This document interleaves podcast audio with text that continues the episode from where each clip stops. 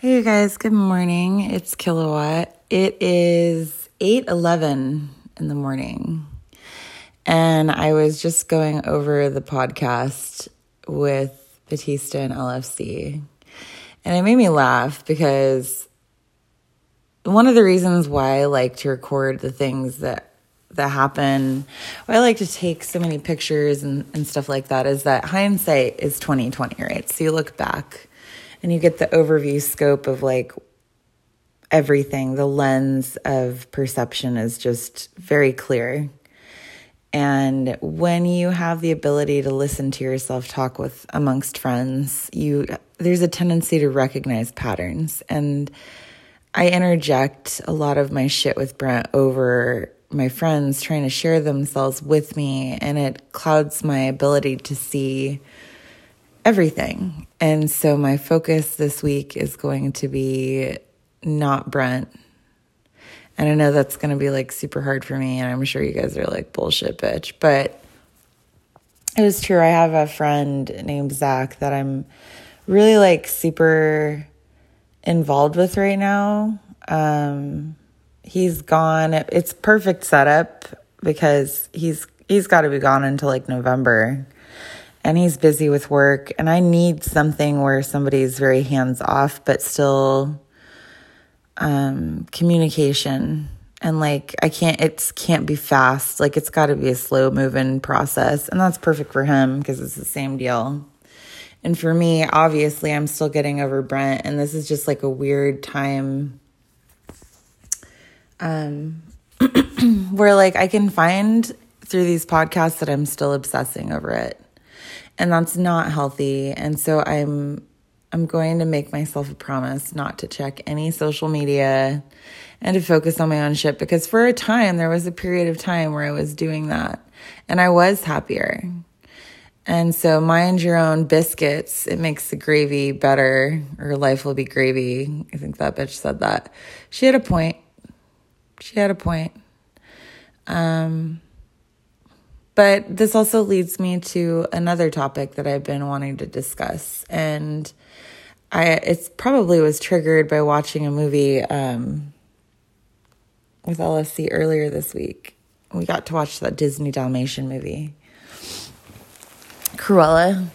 It's a new um, remake that they're doing and it was a really good movie. It was definitely about a woman accepting who she was and like stepping into her own power.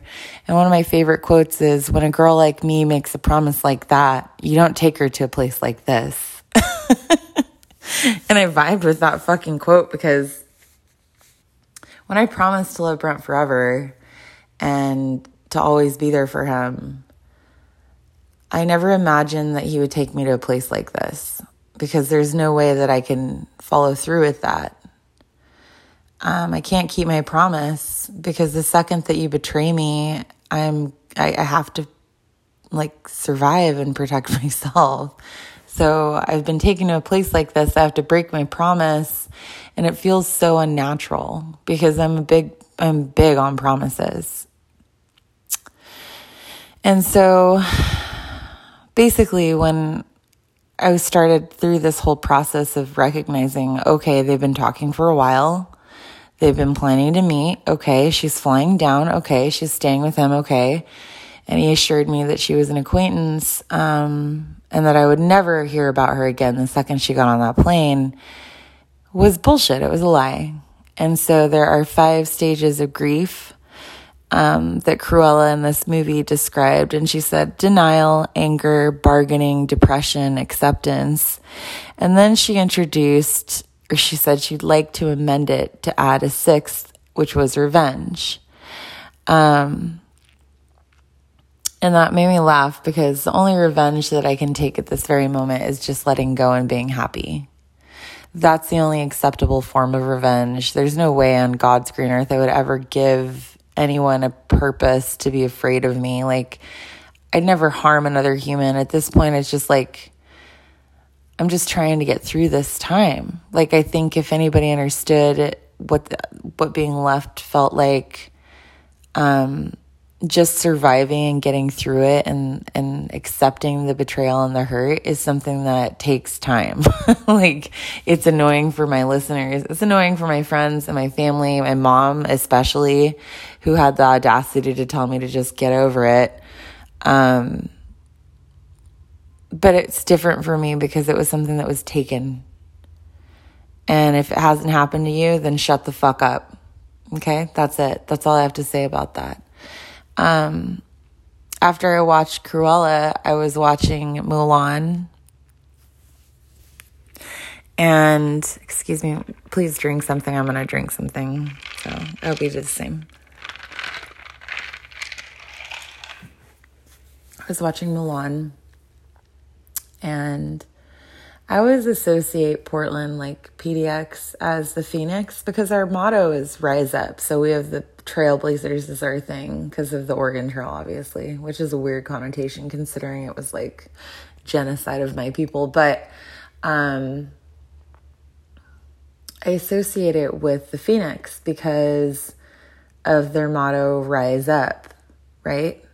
And in Mulan, their family um, mascot, basically, like ours is the killer whale eagle clan. Um, in Mulan's family, it was the phoenix. And it was her father that described to her what their family mascot and i know i'm saying mascot but it was like way more eloquent. Like it was there there was a way better word and i'm not i'm butchering it right now but um, we're just gonna go with mascot because that's the only way i know how to describe it. And he was explaining to her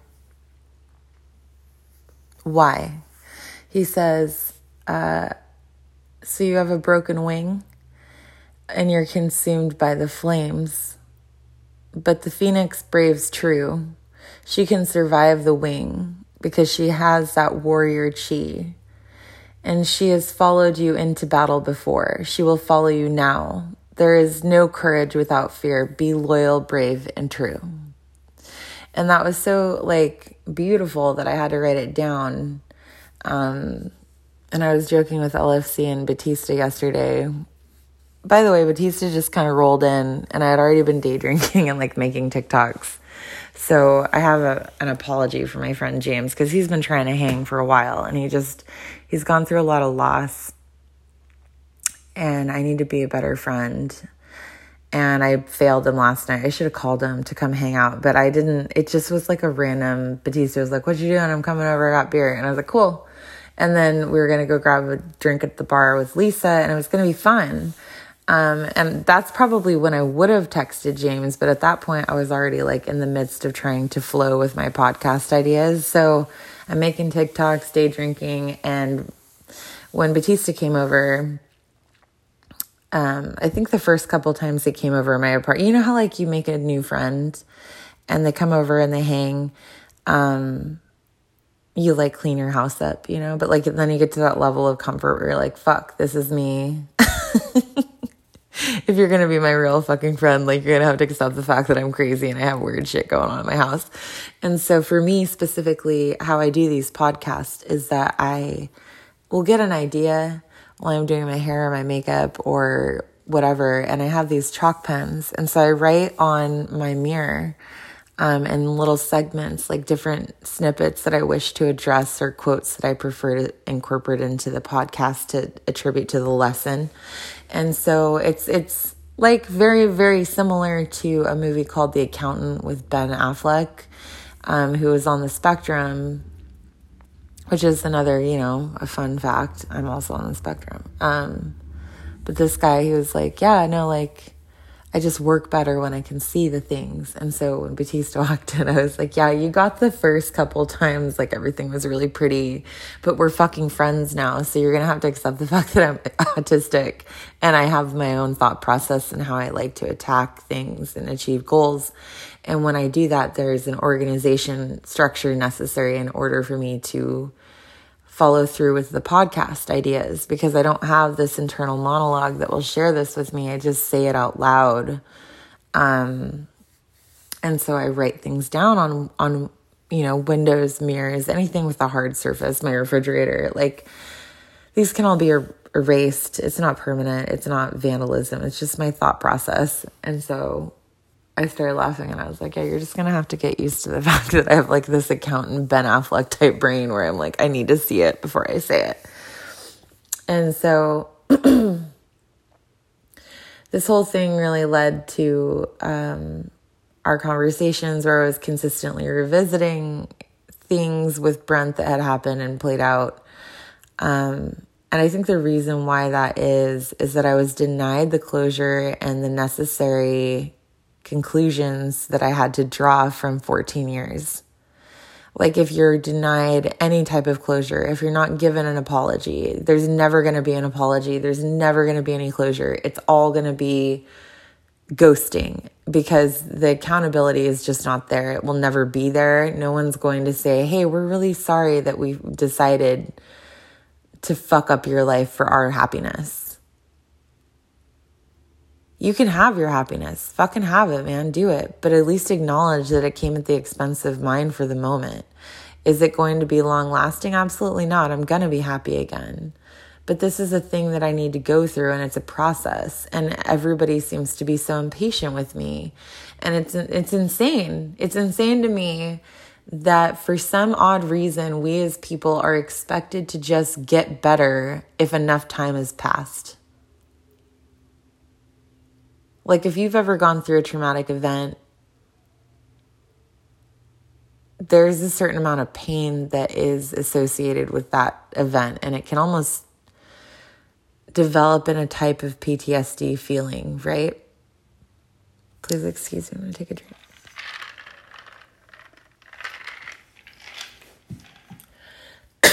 and I'll use this as an example. So earlier this week, I watched uh, two of my regular passengers get into a fight. Oh shit, I have to do that report. I just remembered. God damn it. Anyway, um, hello, ADD. Um, I watched two of my passengers get into a fight, which is really weird because they actually have no relation. They don't one of them's a homeless guy, and the other one is a young kid who's just. He doesn't let people fuck with him.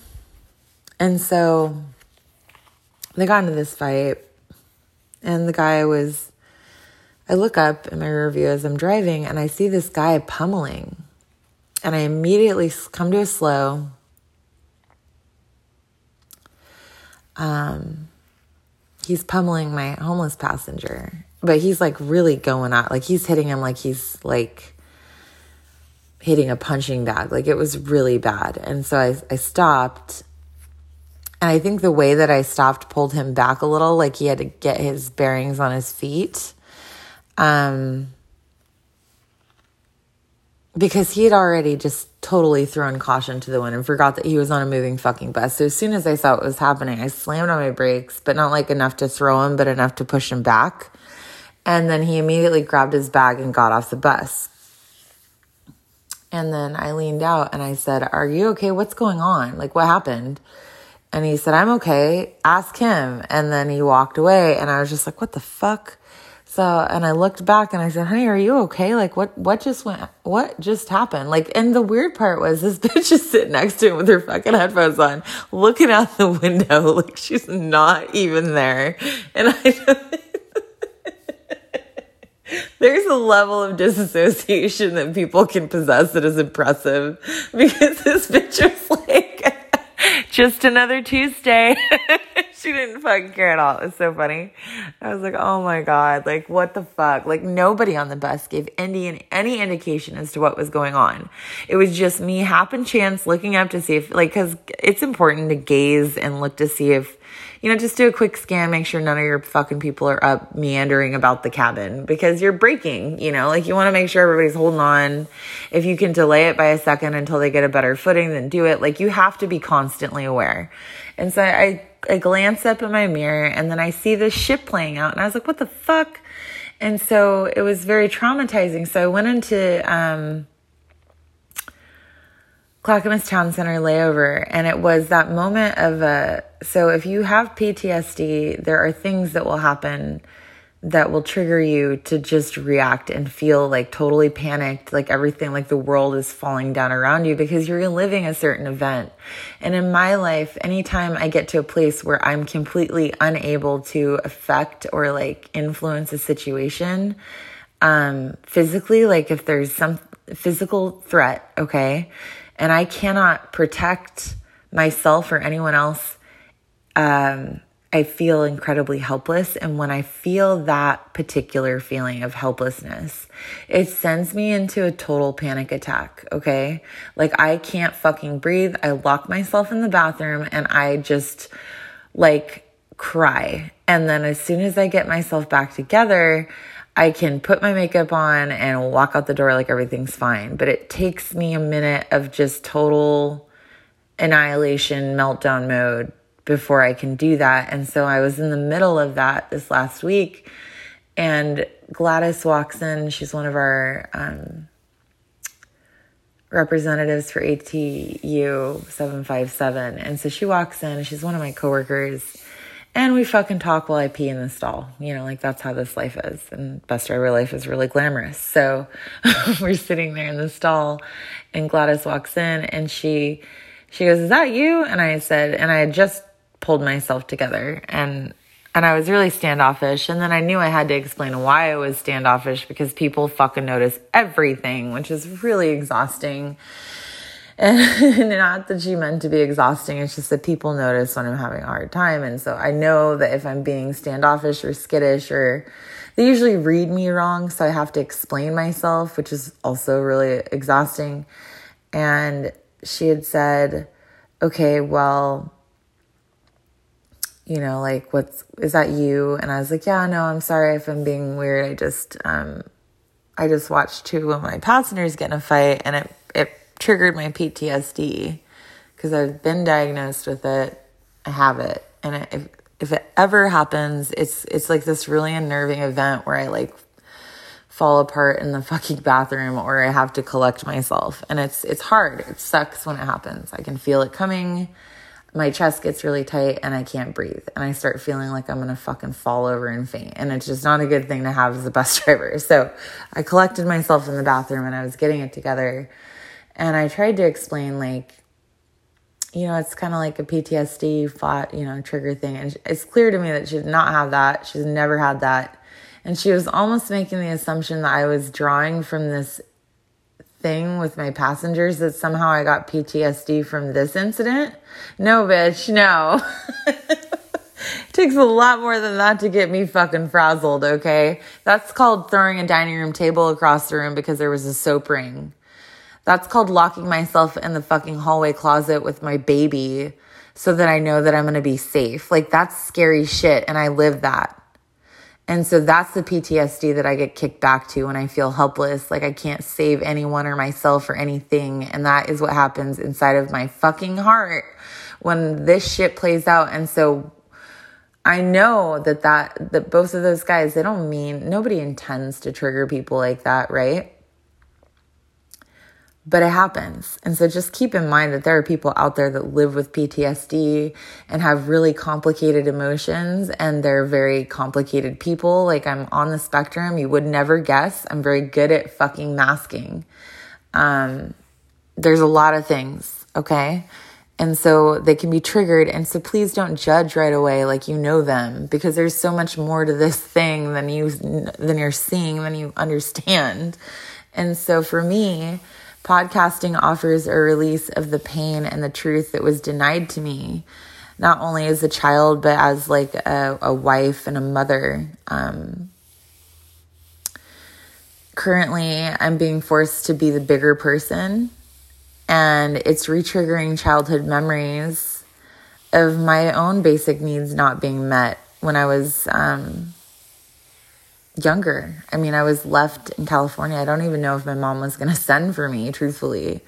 Um, when I was 16, I got mono, and my mom fucking made me go pick out a prom dress because she thought that I was just faking it to sleep. And it was like, these things happen in your life that are so like innocuous. Like, they're just like, oh, it's no big deal. Like, oh, your mom just took a little longer getting you from California. But when I got here, my shit wasn't here. She'd sold my shit. Like, I had one teddy bear. Like that's that should tell you a lot of things. And so um there's something about being forced to be the bigger person, right? Like so okay, yeah, this happened in November. Like they got together in February. Get over it. But did they really? Did they really get together in February or has this been something that like totally overlapped my relationship with Brent and caused me to move out of that house into my own apartment that I was never at? Um because somebody else came along. And that is a disrespectful thing to have happened. I mean, it is. The disrespect is there. It happened. No one will acknowledge it. No one will say, yeah, that is what happened. But that's what fucking happened. I can see it in timeline of messages. Like it happened. No one will own it. No one will say shit about it.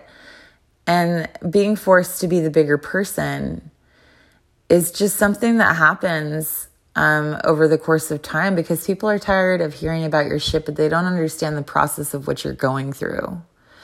And I mean, despite the disrespect that's still currently being displayed proudly with selfies of my daughter and saying shit like pouring salt in my sugar won't make me any less sweet. Bitch, I know. I'm sure you're really sweet. I'm sure everybody fucking loves you.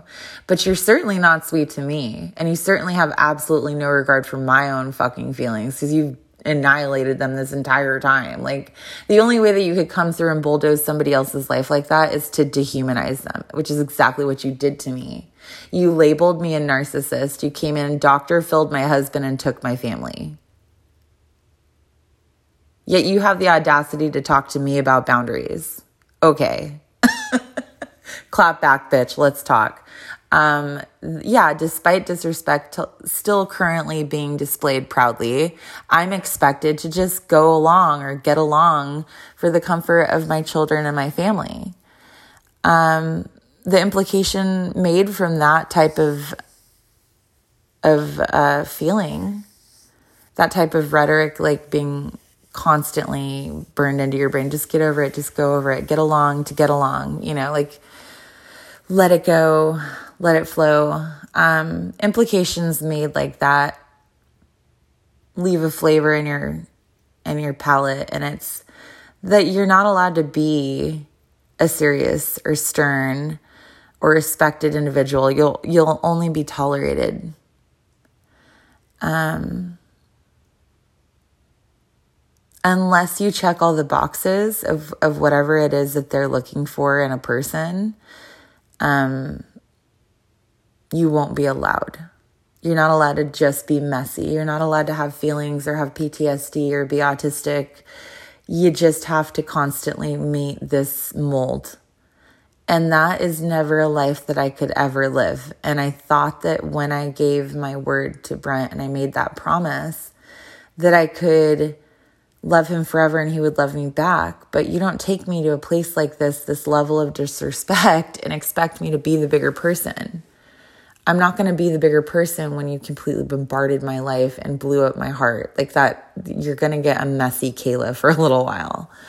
Um, and so I'm still having to deal with the ramifications of saying no to one woman.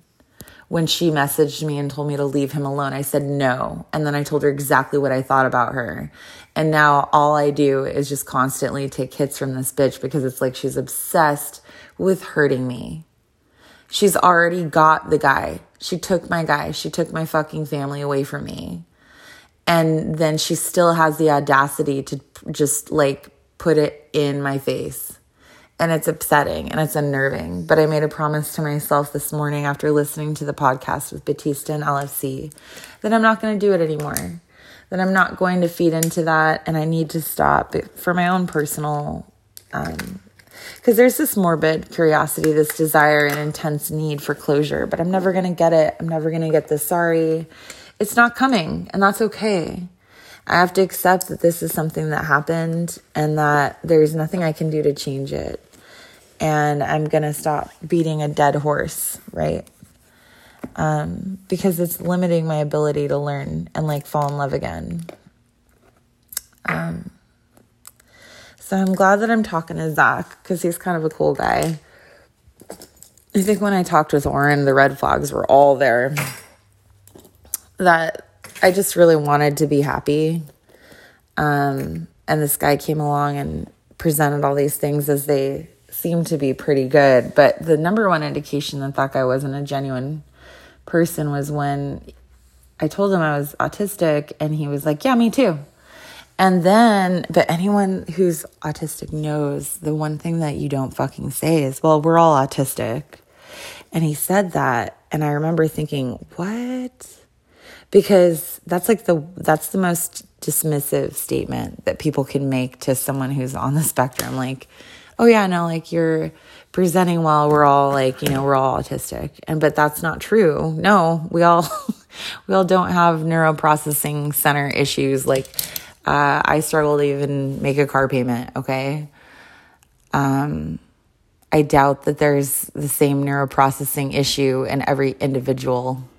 I'm sure there's a lot more that haven't been diagnosed, but no, not all people are autistic. So when he made that comment, I was like, oh, you just fucking said what you needed to say so that I would fucking like you.